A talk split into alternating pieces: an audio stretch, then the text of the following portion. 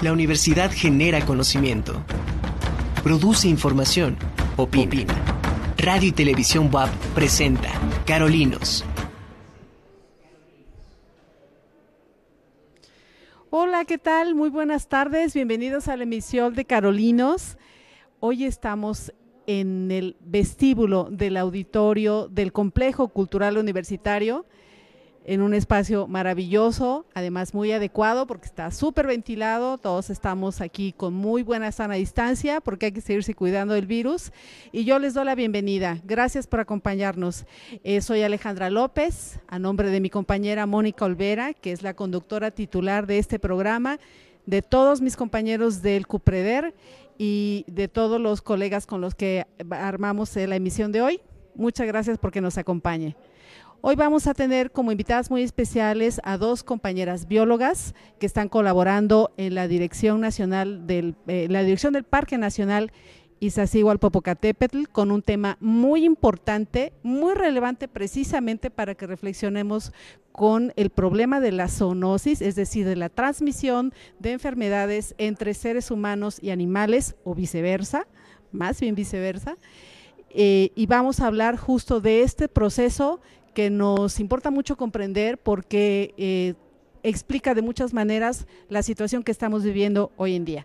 Ahora les vamos a presentar.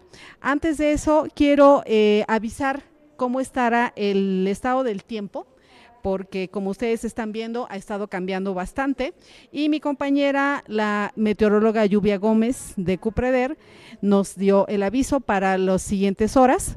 En, este día y quizás hasta viernes y sábado tendremos canales de baja presión sobre el interior del país. Tenemos la onda tropical número 6 desplazándose hacia el oeste, la tormenta tropical Celia, que está localizada esta mañana a 380 kilómetros al sur, suroeste de Manzanillo, Colima, y Celia presenta vientos máximos sostenidos de 85 kilómetros por hora y se desplaza al noroeste a una velocidad de 20 kilómetros por hora.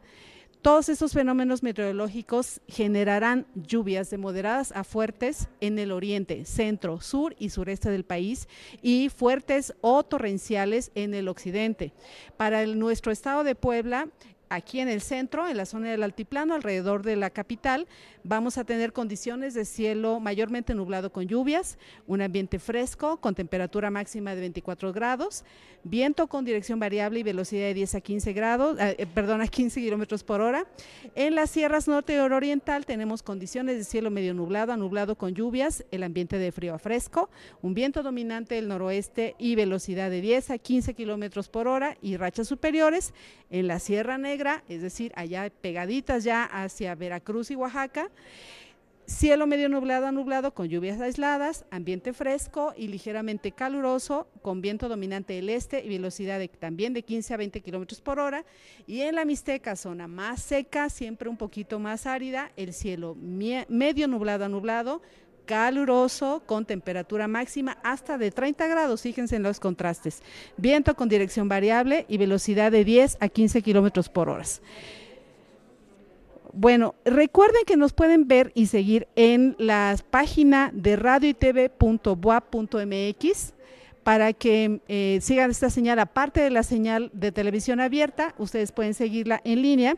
Igualmente en nuestro Facebook de Cupreder nosotros replicamos la señal para que se pueda transmitir y compartir en redes sociales. Igualmente este y todos los programas de TV WAP se pueden después seguir en el canal de YouTube de nuestra universidad, de la televisión de nuestra universidad. Muchísimas gracias pues por estar con nosotros. Pues sin más preámbulo, presento y agradezco mucho la compañía y la asistencia a distancia de la maestra Karen Giovanna Castillo Sánchez y de la bióloga Virginia Elvira Benítez Páramo. Muy bienvenidas a esta emisión. Muchas gracias porque nos acompañen. Por invitarnos, es un gusto. Gracias, al contrario. Muchas gracias a ustedes. Este Voy a hacer un rápido comentario pues de quiénes son y del trabajo que ustedes hacen. Karen Castillo es bióloga por la UNAM, es maestra en Biología Integrativa de la Biodiversidad y la Conservación por la Universidad Autónoma del Estado de Morelos y además está haciendo su doctorado en Ciencias Naturales en esa misma universidad. Se ha desarrollado dentro del Parque Nacional Iztapopo desde el 2011, entre, entre 2011 y 2015 y se ha enfocado al monitoreo justo de los impactos, tanto positivos como negativos, de las actividades de restauración de recursos naturales en la fauna silvestre, como el coyote, el gato montés y principalmente el conejo teporingo, que va a ser muy mencionado en la emisión de hoy. Y mm, eh, después de desempeñar un cargo en la administración pública, regresó al área natural protegida para eh, coordinar los estudios de biodiversidad realizados por la UAM de Morelos y el Centro de Estudio Ambiental. En el proyecto donde se han impartido cursos y talleres en materia ambiental y, y continuando con el monitoreo de fauna silvestre. En la maestría realizó el análisis de la dinámica provisional del conejo teporingo en el periodo comprendido entre 2012 y 2018 y todos los factores ambientales que están asociados pues a su densidad eh, poblacional y a todas las condiciones que posibilitan o nos permiten entender si el conejito está teniendo condiciones para sobrevivir o ya no las estamos echando, ¿no? Y además está colaborando en el proyecto de prevención de fiebre hemorrágica del conejo, ¿sí? Enfermedad que nos tiene que importar mucho a nosotros como comunidades humanas porque tiene mucho que ver con la actividad que como seres humanos desarrollamos dentro del parque, lo que traemos y llevamos y de eso es a lo que vamos a dedicarnos en un buen rato en este programa. Muchísimas gracias Karen por estar aquí con nosotros. Y Virginia Benítez Páramo, aquí también le doy la bienvenida. Ella es bióloga por la Universidad Autónoma del Estado de México, es estudiante de la maestría en Educación Ambiental de la Universidad Pedagógica Nacional y colabora con el Parque Nacional Iztapopo también en el proyecto de prevención de la enfermedad hemorrágica del conejo que está patrocinado por la cooperación alemana y a través de Conbiodes y además es coordinadora vía remota del programa de educación ambiental Noches Oscuras en Puerto Escondido, Oaxaca, ¿sí? También ha trabajado como, eh, como educadora ambiental y auxiliar de monitoreo de fauna en el Parque Iztapopo como parte del programa de restauración, protección y conservación de los recursos naturales. Y también ha desempeñado eh, algunos cargos de función pública, en particular en Valle de Bravo, en el Estado de México, de donde ella es originaria. Pues muy bienvenida a las dos, muchas gracias por el tiempo que le están dedicando a esta emisión de Carolinos. Muchas gracias. Entonces, pues eh, les propongo, compañeras, que empecemos con eh, que nos pongan en situación respecto a las áreas natural protegidas, en particular el, Parque Iztapopo, su, algunos datos que nos den cuenta de su relevancia y que nos permitan pasar desde ahí a establecer en qué consiste la, los problemas que se están teniendo de conservación y cómo se relacionan esto con la transmisión de enfermedades. Adelante. Muchas gracias. Bueno, pues básicamente es platicarles acerca de lo que son las áreas naturales protegidas, ¿no? Bueno, las áreas naturales protegidas son, de acuerdo a la Ley General de Equilibrio Ecológico, son aquellas superficies terrestres o marinas que están destinadas a la conservación de recursos naturales. Puede ser completamente del ecosistema, puede ser únicamente de una especie o incluso de los servicios ambientales que estas áreas naturales protegidas nos van a estar proporcionando tenemos que eh, de estos servicios este, ambientales, por decirlo de alguna manera, van a ser aquellos servicios que nos está proviendo la naturaleza y que en realidad nosotros no estamos pagando por ellos. Es decir, si nosotros pensamos ahorita en el tema del agua, nosotros cuando tenemos agua en nuestros hogares vamos a tener que no estamos pagando por el agua como tal, estamos pagando por esa infraestructura que está llevando el agua a nuestros hogares. En realidad a quien tendríamos que estarle pagando toda esta agua es a la naturaleza, ¿no? Pero realmente no se le estamos pagando.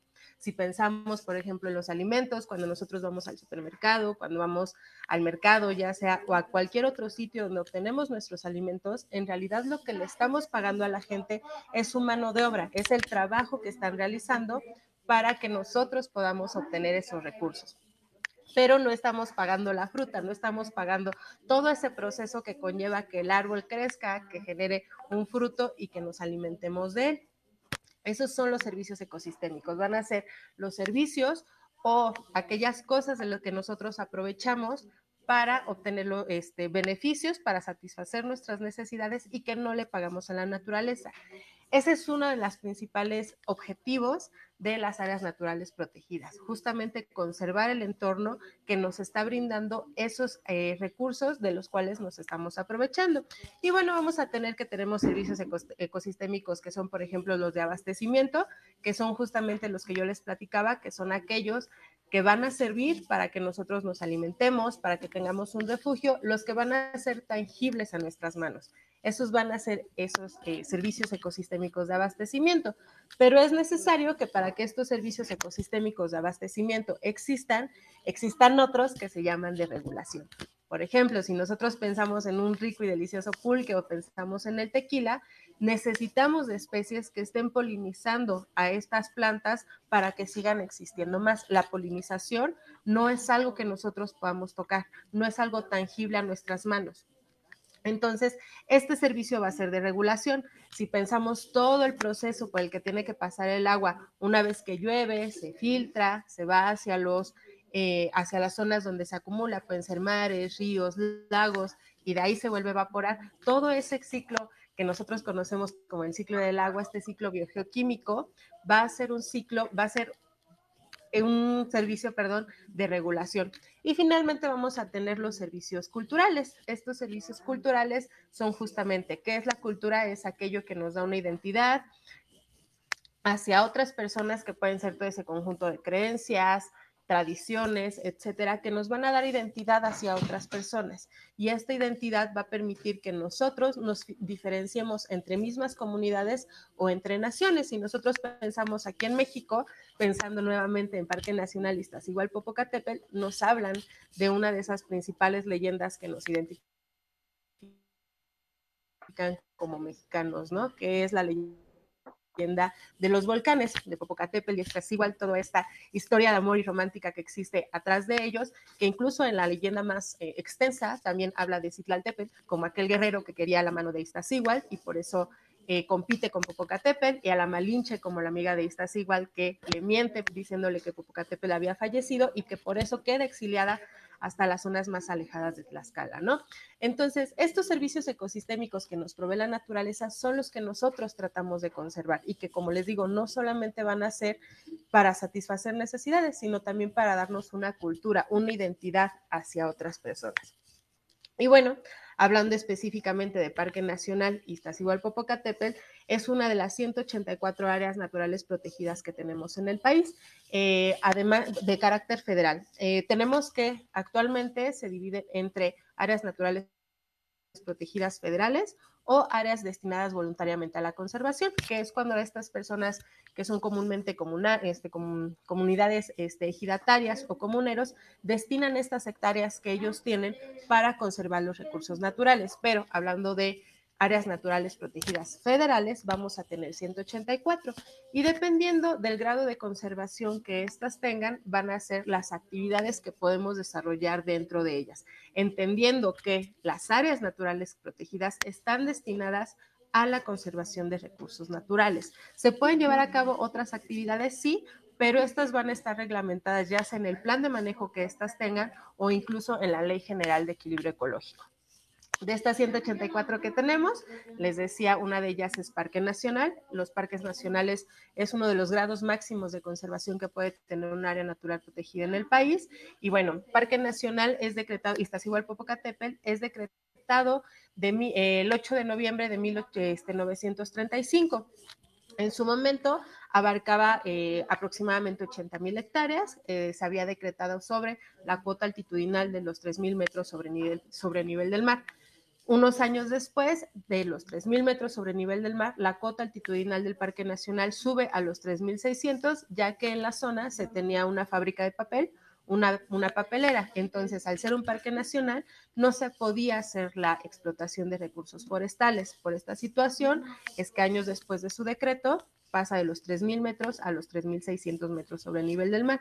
quedando en su superficie total 3.918 hectáreas, perdón, de las cuales vamos a encontrar que está dividido en el Estado de México, Estado de Morelos y en el Estado de Puebla. El Estado de México tiene la mayor superficie del área natural protegida, con aproximadamente 28 mil hectáreas, seguido del Estado de Puebla y en el Estado de Morelos una porción muy pequeñita que es la zona de, o el municipio, perdón, de Tetela del Volcán. En la zona norte del Parque Nacional se tiene aún la cota altitudinal de los 3.000 metros sobre nivel del mar y es en la zona norte cercana a Texcoco donde vamos a tener otras tres montañas, que es el Papayo, el Tlaloc y, eh, el, perdón, el Monte Tlaloc, Papayo y me está faltando un, el Telapón. El Tlaloc está registrada como una de las de los centros ceremoniales con a mayor altitud. Y bueno, esto es Parque Nacional. Eh, ¿Por qué nos interesa todo este tema de conservación en Parque Nacional? Bueno, pues Parque Nacional se encuentra justamente en lo que nosotros conocemos como el eje neovolcánico transversal, que es prácticamente la mitad de la República Mexicana, en donde está convergiendo la zona nértica, que es la zona con climas más áridos, con menor humedad, con un tipo de eh, biodiversidad o diversidad asociada hacia, los, hacia el norte, y la zona neotropical, que vamos a tener más humedad, es donde tenemos selvas. Entonces, Parque Nacional y el eje neovolcánico transversal van a estar justamente en esa zona de convergencia, aunado a que van a ser donde vamos a encontrar las zonas con montañas a mayores altitud o con mayores altitudes, va a generar que tengamos una gran diversidad de ecosistemas, de climas y, por supuesto, de animales, de plantas y animales. Uno de estos tantos eh, ecosistemas tan diversos que vamos a encontrar va a ser el zacatonal alpino. El zacatonal alpino es uno de los ecosistemas más restringidos en México y los vamos a encontrar a partir de los 3.800 metros sobre nivel del mar y hasta los 4.200 metros sobre nivel del mar aproximadamente, justamente en esta cordillera que nosotros conocemos y que va a alcanzar esas alturas.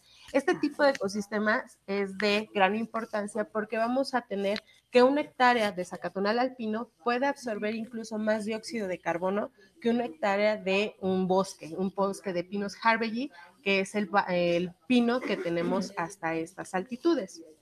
Eh, en este tipo de ecosistema vamos a tener que se distribuyen alrededor de 163 especies de plantas diferentes.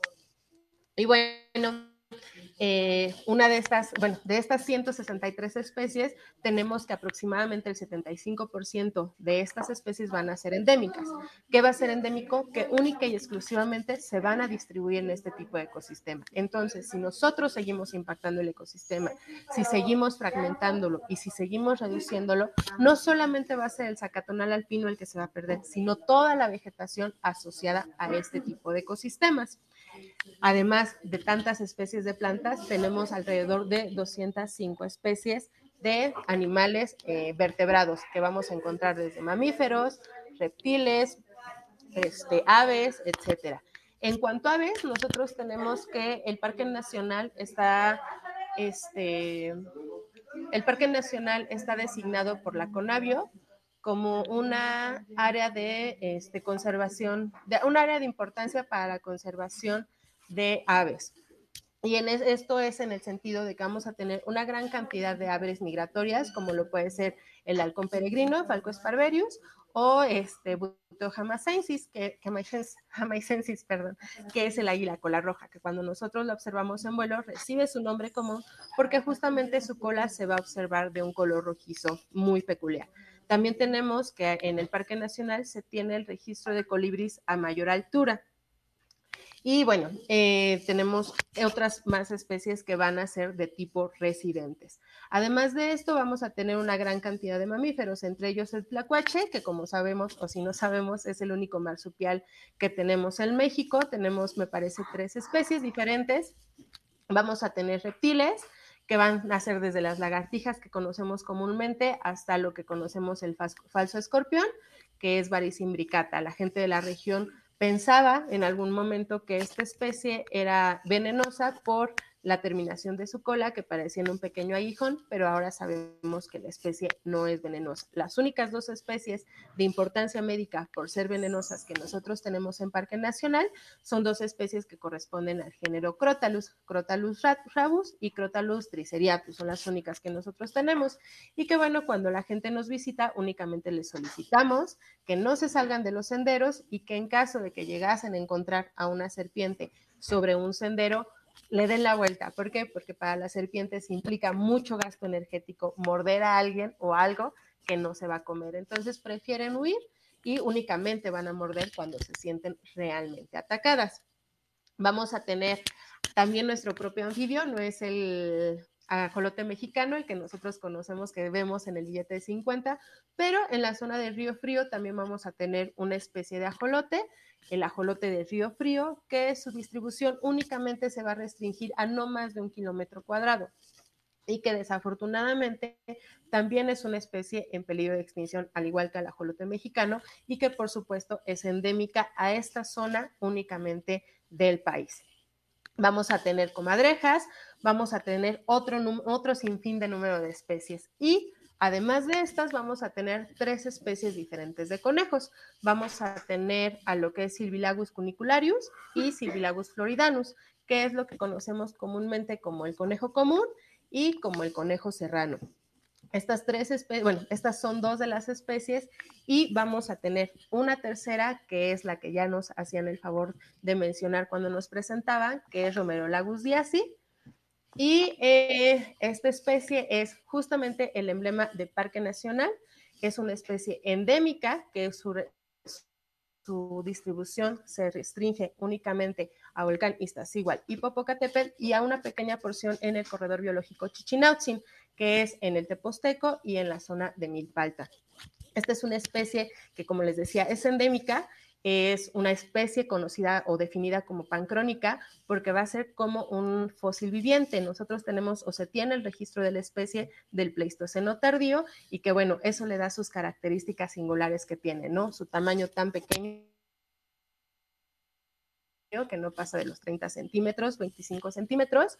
Eh, las orejas, que en lugar de ser como las orejas grandes de un conejo común, van a ser unas orejas muy pequeñitas, porque justamente como vivían los glaciares, a mayor, a mayor superficie, mayor pérdida de calor. Entonces tenía unas orejas muy pequeñitas y no tiene una cola visible.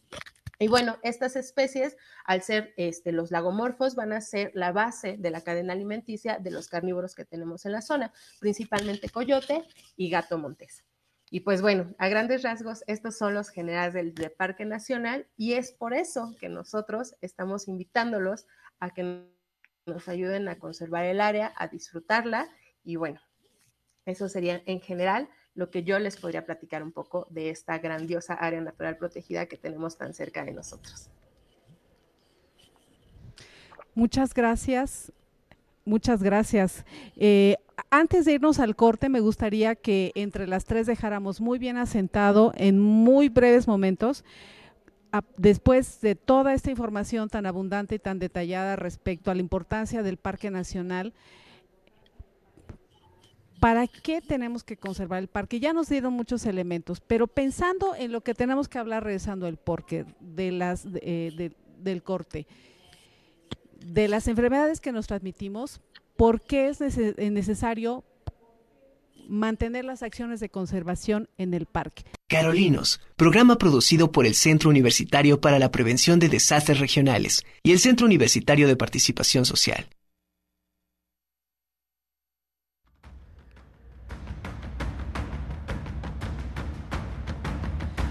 Hola, ¿qué tal? Ya estamos de regreso en Carolinos. Muchísimas gracias por acompañarnos. Tenemos como invitadas muy especiales del Parque Nacional Iztapopo a Karen Castillo y a Virginia Benítez, ambas biólogas, ambas con mucho estudio y mucho trabajo en la conservación de la biodiversidad en particular de la eh, cuál es el estado de algunas especies que son señeras indicativas precisamente de la salud del parque, de la salud de los ecosistemas y hemos venido de platicar un buen ratito con Karen Castillo acerca de la importancia de las áreas naturales protegidas, de la importancia en particular del Parque Iztapopo. Y ahora vamos a entrar a la materia más central del programa que tiene que ver con la relación entre la conservación de las áreas naturales protegidas y la salud de los animales y de las, plantas, del ecosistema de ahí mismo y nuestra salud como seres humanos, ¿no? Cosa que de repente no nos pasa mucho por la cabeza que tenga que ver algo, una cosa con la otra. Entonces, eh, Karen, Virginia, otra vez muchísimas gracias por estar ahí vamos a, continuar con, este, con esta parte del tema y por favor permítanos entender cuál es justamente la importancia de conservar y qué tiene que ver la conservación con la prevención de la zoonosis, aparte de que nos expliquen qué quiere decir esta palabreja, por favor. Adelante. claro que sí. Bueno, eh, principalmente, eh, justamente eh, en esta parte nosotros buscamos que todo el ecosistema tenga una salud y de hecho desde la ONU viene eh, todo este programa de una sola salud en el que buscamos que para que los ecosistemas puedan estar bien y nosotros estemos bien, hay que tener una interacción de manera sana y eh, pues justamente vamos a lograr una salud en todos los aspectos. Entonces, eh, de aquí justamente pues vamos a decir justo qué son los, la zoonosis, porque a nosotros nos interesa lo que son las zoonosis. Y bueno, básicamente las zoonosis son enfermedades que los animales van a transmitir a los humanos. Y de este también desglosa la antropozoonosis, que son enfermedades que nosotros como eh, personas podemos transmitir a nuestros animales. En este dejo un pequeño ejemplo porque no vamos a abundar tanto en él. En el COVID tuvimos eh, que algunas personas estaban enfermando a los gatos, eh, principalmente algunos perritos también, pero esta es una forma en la que también nosotros como personas vamos a transmitir la enfermedad hacia los animales. Pero bueno, principalmente lo que nosotros nos ha interesado es cómo los animales nos llegan a enfermar a nosotros. Y básicamente, y en muchas de las ocasiones, esto ha sucedido porque nosotros estamos invadiendo espacios naturales. Por lo tanto, llegan a nosotros enfermedades o a nuestro sistema inmune, el cual no está preparado para esas enfermedades y de ahí es que puedan llegar a ser grandes pandemias o enfermedades que se van a ir transmitiendo eh, básicamente, ¿no? Eh, en cuanto a esto, hay factores que pueden aumentar el riesgo para la zoonosis. Uno de ellos es el cambio de uso de suelo, porque justamente vamos llegando a nuevas áreas que se mantenían como naturales y las cambiamos para agricultura, para ganadería, para cuestiones que son básicamente de uso humano y de ahí pueden proceder eh, algunas de estas enfermedades porque los animales van a estar cerca de nosotros. Otro de los factores que pueden suceder es eh, cuando estamos traficando con especies silvestres. Aquí es más que obvio, ¿no? Estamos llegando de la mano a estas especies que están normalmente de manera silvestre y que nosotros eh, tenemos un sistema inmune tan diferente que cuando llegan enfermedades a nosotros que son de ellos, pues no está preparado nuestro cuerpo.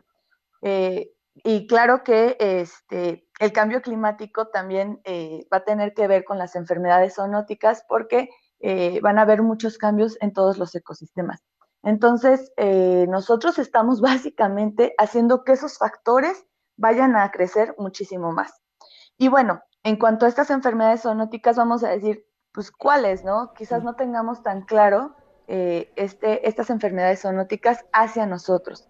Eh, una, pues, y de la que surgió todo este proyecto de una sola salud, es muy clara, es el COVID-19. Eh, sabemos que de un murciélago hubo un, un, vector y llegó hacia nosotros la enfermedad del COVID-19 para el cual no teníamos esa preparación. O sea, si tenemos los receptores, la enfermedad fácilmente la pudimos adquirir, pero nuestro sistema inmune no estaba preparado.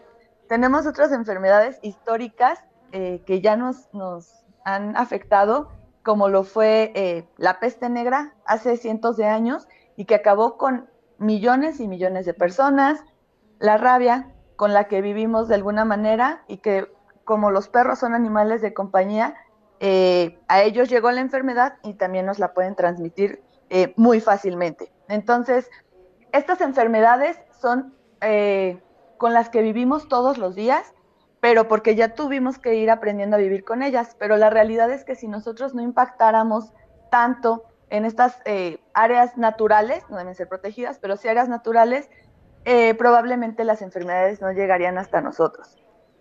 Ahora, tenemos eh, te pregunto.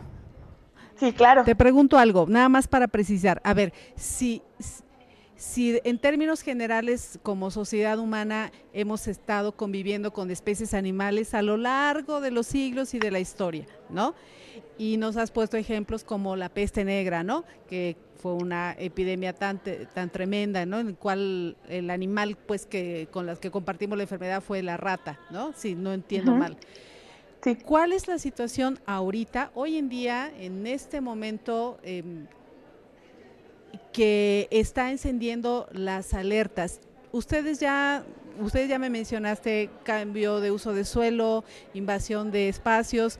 Estamos efectivamente viviendo un momento inédito, una, un momento que no se había experimentado antes en la historia, como para que saltemos las alarmas de, de gran manera, este, eh, ¿cómo, ¿cómo podríamos como insistir en la importancia de poner atención a esta mecánica de transmisión de enfermedades que parece ser que realmente nos están poniendo en un mayor riesgo a nosotros como especie humana, pero en general a nuestra, eh, nuestros espacios de compartición de ecosistemas, pues también con especies animales.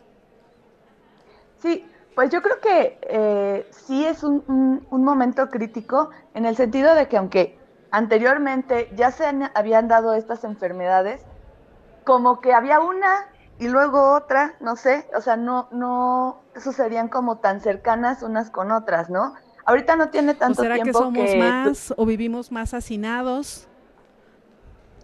Yo creo que más bien como somos más, o de verdad nos estamos cada invadiendo vez más. mucho más. Yo creo, sí, claro, o sea, y, lo hemos platicado con Karen, ¿no? Muchas veces también como personas eh, queremos, ¿no? Estar en las zonas naturales, pero también sin un cuidado, invadiendo, este, entonces como que todo va de la mano, ¿no? Queremos convivir con la naturaleza, pero sin cuidarla.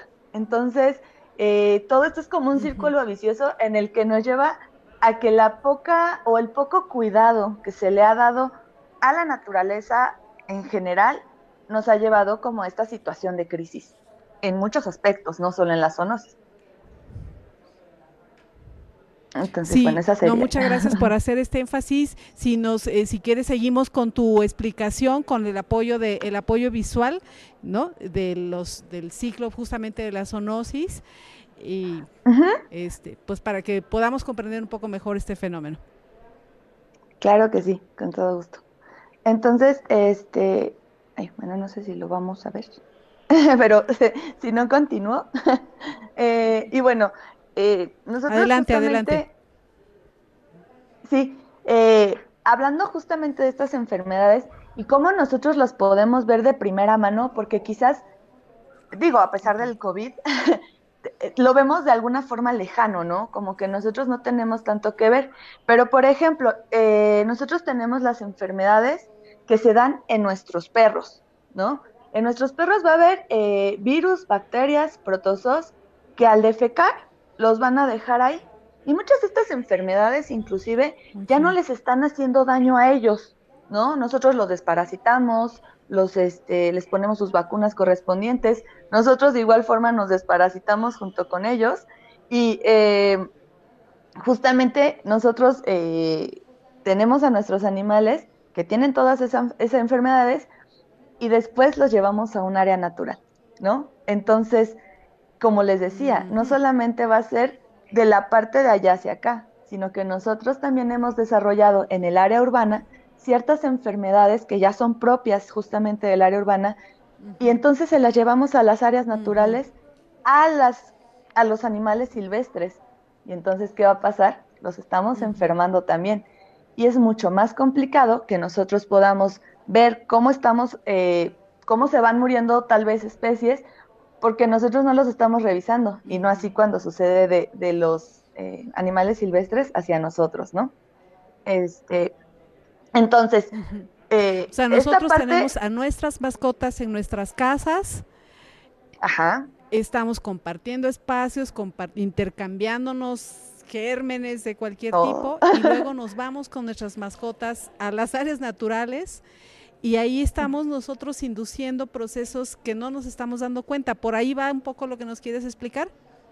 Exactamente. Entonces, eh, en cuanto a esto, y si nos gusta, como, bueno, ya lo habíamos hablado, ¿no? Eh, que queremos enfatizar porque, por ejemplo, en el Parque Nacional Iztaccíhuatl-Popocatépetl está prohibida la entrada con mascotas. Y justamente esto tiene el respaldo científico de lo que les, eh, les estaba mencionando, pero también tiene un sustento legal. La LEGEPA, que es la Ley General del Equilibrio Ecológico y Protección al Ambiente, le permite al Parque Nacional, a través de su programa de manejo, prohibir la entrada con mascotas. Y en el programa de manejo del Parque Nacional, desde el año 2011, está prohibida la entrada con mascotas, por lo que ya mencionamos, ¿no? Estamos llevando enfermedades y justamente no estamos teniendo una tenencia responsable, porque nosotros decimos, ay, nuestros perritos también tienen derecho a disfrutar de toda la naturaleza, pero creo que pocas veces somos conscientes de todo lo que nuestras mascotas pueden impactar directamente a los ecosistemas naturales.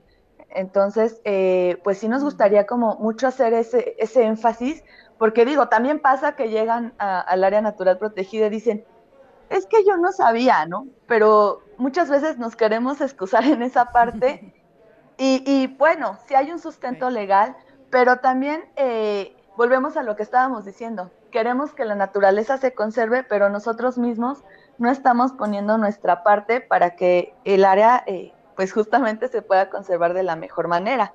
Y bueno, la otra parte que, que a veces no lo mencionamos nosotros como conservacionistas, también hay que considerar que nuestras mascotas, al ir a un área natural, se pueden enfermar de los virus, bacterias y demás que tienen la fauna silvestre y que nosotros no sabemos qué le podría causar a nuestras mascotas. Entonces, sucede para los dos lados. Y bueno, también nos ha tocado ver que llevan perritos chiquitos, esos que casi no tienen pelo, y están súper temblando en el área natural protegida porque, eh, bueno, Paso de Cortés, que es a donde pueden llegar, está arriba de los 3.600 metros sobre el nivel del mar. Entonces, eh, les digo, funciona para los dos Se lados. Está muriendo de frío igual. Exacto, pues nosotros vienen chamarrados como si nada y el perrito ahí sufre y sufre, ¿no? A veces hasta llevan su suétercito, pero pues definitivamente no es un lugar para ellos y pocas veces consideran esta parte. Exactamente. Y bueno, este, otro, eh, bueno, no sé si podemos cuéntenos, después Cuéntenos un poquito también para ir avanzando de la fiebre hemorrágica del conejo, que es un es el tema del que también ustedes están empeñadas en investigar y que nos representa un ejemplo muy gráfico, muy pertinente de lo que está sucediendo en estos procesos de, enfermedad de esta especie que además es el teporingo, que es señera, que es emblémica y que está en peligro de extinción. Exacto. Eh, bueno, la fiebre hemorrágica del conejo es una zoonosis, es un tipo de zoonosis en el cual eh, se están contagiando los eh, animales entre sí y es una enfermedad que ya había estado en México en los años 80 se pudo erradicar durante los 90, pero regresó desde China. Ahora, esta enfermedad es fatal para los conejos que se contagian, ya que mueren desangrados eh, por un virus que se transmiten y mueren muy rápido, de 12 a 36 horas. Las vías de transmisión son directamente este, a través del agua que consumen, que muchas veces sabemos que a los conejos les dejan bebederos, eh, y pues obviamente ellos mismos van a estar ahí en la misma zona. Y la otra, no sé si recordemos que cuando estábamos con el COVID-19, este, justamente nos decían que entre los zapatos, en la ropa, se nos podía pegar el virus y luego nos tocábamos la cara y ya nos estábamos eh, transmitiendo la enfermedad. Este tipo de transmisión se llama fomites, que es que se queda el virus pues pegado en lo que sea, ¿no? Entonces, eh, el virus de la fiebre hemorrágica del conejo sí se transmite de esa forma. Entonces, eh, justamente, esta es la, eh, pues lo problemático, ¿no? Porque lo podemos llevar a donde sea. Y eh, aunque actualmente la mayoría de los focos de infección se han visto en el conejo común que se tiene de criadero o como mascota también, ya llegó en el norte del país a las zonas naturales. Y la preocupación para nosotros y nuestros ecosistemas es que el Estado de México, donde también se encuentra el Parque Nacional, es donde tenemos más granjas de conejos. Y de hecho, eh, a principios del 2021 ya se eh, empezaron a tener reportes desde Texcoco, que como sabemos también está pegado al Parque Nacional, de la enfermedad. Ahora, ¿qué es lo que más nos preocupa? Sinceramente, que pueda llegar al teporingo, porque como ya les hablamos, es una especie en peligro de extinción. E imagínense, ¿no? Eh, hasta ahorita no se han tenido reportes que el teporingo se enferme, pero si se llegara a enfermar, prácticamente podría acabar con la especie como tal. Entonces, si es una preocupación mayor, nosotros quizás creemos, perdón, eh, ¿y yo cómo voy a llevar la enfermedad, no?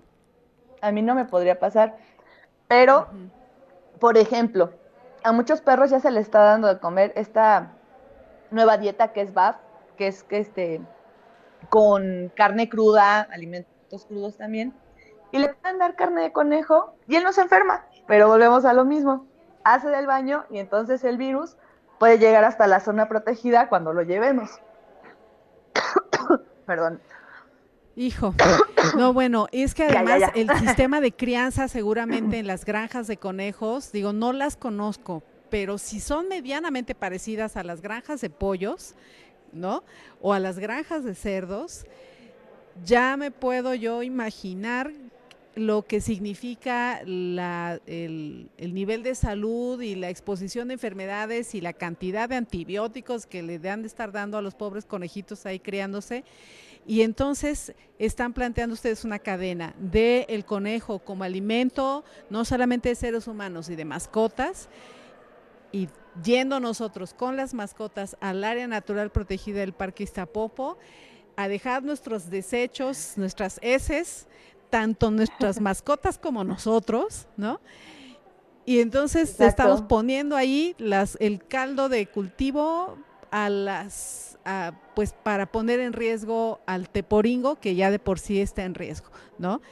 Entonces esto nos plantea entonces, ¿cómo le hacemos, no? ¿Qué prácticas son las adecuadas, las deseables que nos pedirían a nosotros como usuarios, como disfrutadores del área natural de Lista Popo, pues para que podamos ir a visitar la montaña y que no le causemos tanto daño, ¿no? Hablemos de esas prácticas deseables en la en el montañismo, por favor. Claro. Bueno, la primera ya la hablamos y fue muy clara, este, que es no llevar a nuestras mascotas. Está prohibido, pero a veces queremos este, mejor llevarlos por ahí, ¿no? Entonces, no llevemos a nuestras mascotas, sería la primera. Y en el montañismo, como mencionabas, eh, nosotros, para empezar, podemos, primero que nada, llevarnos todos nuestros desechos, primero hablando de la, de la basura, ¿no? De desechos inorgánicos, porque nosotros desde que pisamos la montaña ya estamos haciendo un impacto en el ecosistema. Entonces, eh, vamos a empezar diciendo eso, que no es como que nosotros fuimos y nada más caminó y no hizo nada, sí, sí tuve un impacto. Entonces, el no ingresar con nuestras mascotas eh, sería la primera. Nosotros estamos hablando que justamente hay un sustento eh, legal para no hacerlo, porque a veces también nos cuestionan mucho, ¿no? Como usuarios de, pues es un parque nacional y yo puedo venir y mi mascota también. Entonces, eh, quizás es una parte en la que nosotros como personas seamos más conscientes, ¿no? La tenencia responsable es parte de esto. Y después, en el montañismo, eh, muchos nos dicen, bueno, pues si yo puedo venir y quedarme, ¿por qué mi mascota no? Si yo también hago del baño. Y claro, ese es un punto muy importante y ya lo estamos tomando en cuenta. Primero, nada más para que sepamos el por qué. Eh, nosotros cuando llevamos materia orgánica, incluso hablando de la cáscara de un plátano, si nosotros decimos, ay, aquí es la naturaleza, la viento y en algún momento se va a descomponer, estamos en un error, porque arriba de los 3.600 metros sobre el nivel del mar, bueno, de los 3.500, pero donde empieza Paso de Cortés ya son más de 3.600, todo lo que nosotros llevemos y que sea materia orgánica va a estar como en un conservador. ¿Por qué? Realmente va a ser muy difícil que se pueda degradar, debido a que para que las, eh, cualquier materia orgánica se degrade se necesitan temperaturas altas y humedad. Y lo que pasa en la montaña es que si tenemos temperaturas altas que no llegan más allá de los 20 grados centígrados, no vamos a tener humedad, es cuando no llueve, porque si alguno ha estado allá se da cuenta que nada más pasa la nube y la temperatura súper baja. Entonces, cuando tenemos lluvia, no vamos a tener una temperatura alta. Entonces, prácticamente no se degrada lo que tenemos allá. Lo mismo pasa con nuestras heces fecales. Ahora vamos a hablar que ya va a ser arriba de los 4.000 metros sobre el nivel del mar.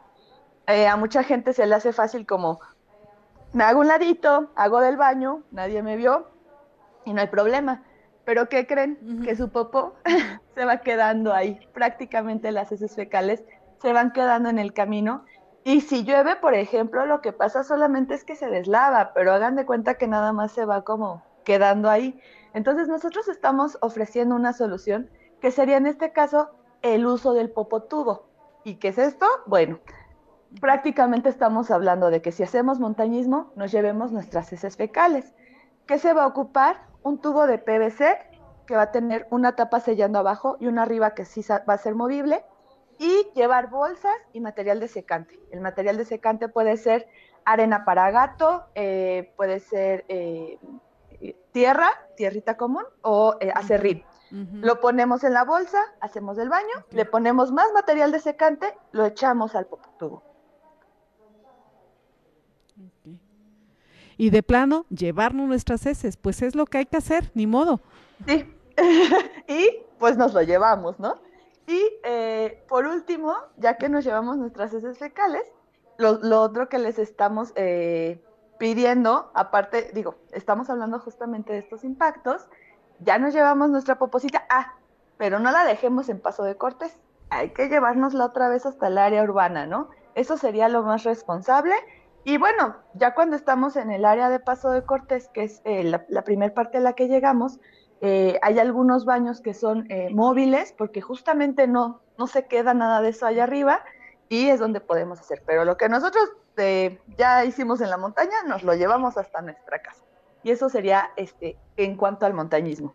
Y ya para esta última parte, tenemos la capacidad de carga que tiene un ecosistema de recibir a cierta cantidad de gente y que se regenere en paso de, perdón, en media y alta montaña estamos hablando que máximo podemos recibir a 350 visitantes. Es por eso que si ustedes quieren asistir en viernes o sábado, tienen que llamar al Parque Nacional para hacer su reservación, debido a que si no hay reservación no pueden entrar, pero es porque nosotros necesitamos que el ecosistema se recupere por el impacto que nosotros generamos prácticamente por estar ahí en el Parque Nacional y que eh, también sigan las recomendaciones en cuanto a las áreas de acampado, porque en esa imagen que estamos viendo, todo ese pastizal que alcanzan a ver es eh, una de las zonas en las que se distribuye el teporingo. Entonces, a veces quieren eh, los visitantes acampar más hacia donde está el pastizal, pero lo que hacen es ir reduciendo el área donde vive el teporingo. Por eso es importante que tomemos las recomendaciones que de hecho se nos dan desde que reservamos al parque, así de yo quiero ir al parque, se nos avisa que solo tenemos cierta zona para acampar y entonces, como turistas responsables, justamente seguir esas indicaciones. Híjole, pues está muy claro el mensaje que nos están dando y yo creo que a muchos y a muchas les sorprenderá porque para nosotros es como muy fácil imaginar que vamos al Parque Nacional y que estamos con nuestras mascotas o, y que no pasa nada, pero fíjense, justamente para apoyar el argumento de la capacidad de carga, hace muy poquito tiempo nos platicaba el director del área natural de Río Lagartos, ahí en la península de Yucatán, y nos estaba platicando cómo después de las vacaciones de Semana Santa, el impacto fue brutal, ¿no? En cantidad de basura, en cantidad de, espacios pisoteados y cómo la las propias comunidades que comparten ese espacio en esa área natural estaban llegando a la decisión de restringir la cantidad de visitantes entrada, cosa que a algunos les causará molestia porque pensarán que se atenta contra la libertad de pasear y ir a cualquier lado, pero es que no es posible, ¿no? Tenemos que cuidar estos espacios porque si no, no vamos a tener de vuelta los servicios y los bienes ambientales que nos ofrecen y que ustedes nos han explicado con tanto detalle en la primera parte de este programa. ¿En dónde se puede encontrar información para las citas, para visitar el Parque Nacional y todas las recomendaciones que ustedes ahora han expuesto? Por favor, Karen y Virginia. Eh, bueno, eh, está el, eh, en Facebook, pueden encontrar Parque Nacional Iztaccíhuatl, Popocatépetl completo, este, y ahí, ahí pueden pedir alguna información pero también tenemos, al final de la presentación tenemos algunos este, teléfonos donde también se pueden comunicar para eh, llamar, hacer su cita y entonces sí, ya no hay problema porque yo ya hice mi cita, llevo mi número de reservación y justamente ya no habría problema en que, este, pues justamente, ¿no? En que llegue y no me dejen pasar. Uno cuando tiene, tiene la cita, pues ya puede pasar este, en cualquier momento este, y eh, bueno, obviamente siguiendo las recomendaciones. Y este, cuando es de domingo a jueves no se necesita reservación, solo que sí podría pasar que si llegan tarde, sobre todo el domingo, ya se haya llenado esa capacidad de carga y tengan que esperar a que algunas personas salgan. Entonces, básicamente es eso, pero sí a través de Facebook es, es fácil que, que, se puedan comunicar y que encuentren los números del Parque Nacional, porque también ahí se encuentran en, en la portada pues vamos a poner atención a todas estas recomendaciones y hay muchos recursos informativos ahora en redes, eh, pero sobre todo, si usted es visitante de la zona de alta montaña, de veras no se enfade si recibe alguna recomendación de cualquiera de los compañeras, compañeros que están a cargo del cuidado del área natural porque es por el bien del área natural y por lo tanto también de nosotros como usuarios y de los ecosistemas en general. ¿sí? Mejor entendamos cuál es el problema y en lo que también vamos resolviendo nuestros problemas aquí de zona urbana, que ocasionamos demasiados residuos, demasiadas... Eh, em, justamente eh, problemáticas que nos estamos llevando a otras áreas, pues por lo menos pongamos atención a estas reglamentaciones que no están de gratis y que no son nada más porque sí, ¿no? Nada más si quieren, eh, les digo los pues teléfonos del parque. muchísimo. Adelante. Perdón. Sí, eh, por favor, los adelante. Teléfonos del parque es 597 97 838 29 u 838 es 38 829 838 y 838 30, perdón. Y nada más, eh, recuerden que al ser un área natural protegida se hace un cobro eh, de 52 pesos por día, 54 pesos por día por noche. Es decir, si nos quedamos a acampar. Y les juro que nadie se hace millonario con esa cantidad. No, nadie. Es absolutamente para poder apoyar un poquito el trabajo que se tiene que hacer de conservación de todos los servicios del parque. Bueno, pues muchas gracias a, Karen y muchas gracias a Virginia Karen, Giovanna Castillo y a Virginia Benítez Páramo. Gracias por su trabajo, gracias por su exposición y que no sea la última vez que el Parque Nacional se sienta invitado a este espacio de Carolinos, porque es muy importante la divulgación de todas las tareas que tenemos que eh, conocer y apoyar. Ya nos estamos casi despidiendo de Carolinos. Muchas gracias a la producción. Solamente les quiero dar un par de avisos muy breves, que ya está en su último fin de semana el Festival Alas sobre Rieles, del cual el Cupreder es también auspiciante y este colaborador. Hay precisamente actividades relacionadas con conocer la importancia del conejito teporingo que incluye charlas de eh, chocolate y una, la elaboración de un mural, mural colaborativo. Así es que no se lo pierdan, ahí está la información y la pueden encontrar también en Facebook. Y por último, de manera muy veloz, eh, ya está la convocatoria para el décimo segundo simposio del Parque Nacional Iztapopo, justamente los eh, temas de investigación que incluyen trabajos como los de Karen y como los de Virginia, eh, que hoy nos han compartido. Hay mucha evidencia de investigación que tiene que ver con los esfuerzos de conservación del Parque Nacional y de divulgación. Así es que la convocatoria está también en la página de Facebook de la Red de Investigadores del Parque Nacional Iztapopo para que conozcan los términos en extenso. Fecha límite de recepción de resúmenes el 18 de julio. Pues muchísimas gracias. No tengo más que agradecer a la colaboración del Parque Nacional a la asistencia de ustedes eh, por nuestras vías eh, en Radio WAP, TV WAP. Y pues me despido hasta la próxima semana. Cualquiera de mis compañeras, compañeros, estaremos con temas bien importantes, interesantes a través de nuestro programa Carolinos. Soy Alejandra López y sígase cuidando del COVID. ¿eh? Póngase cubrebocas, no se confíe y que estén todos muy bien. Hasta luego. Carolinos, programa producido por el Centro Universitario para la Prevención de Desastres Regionales y el Centro Universitario de Participación Social. Carolinos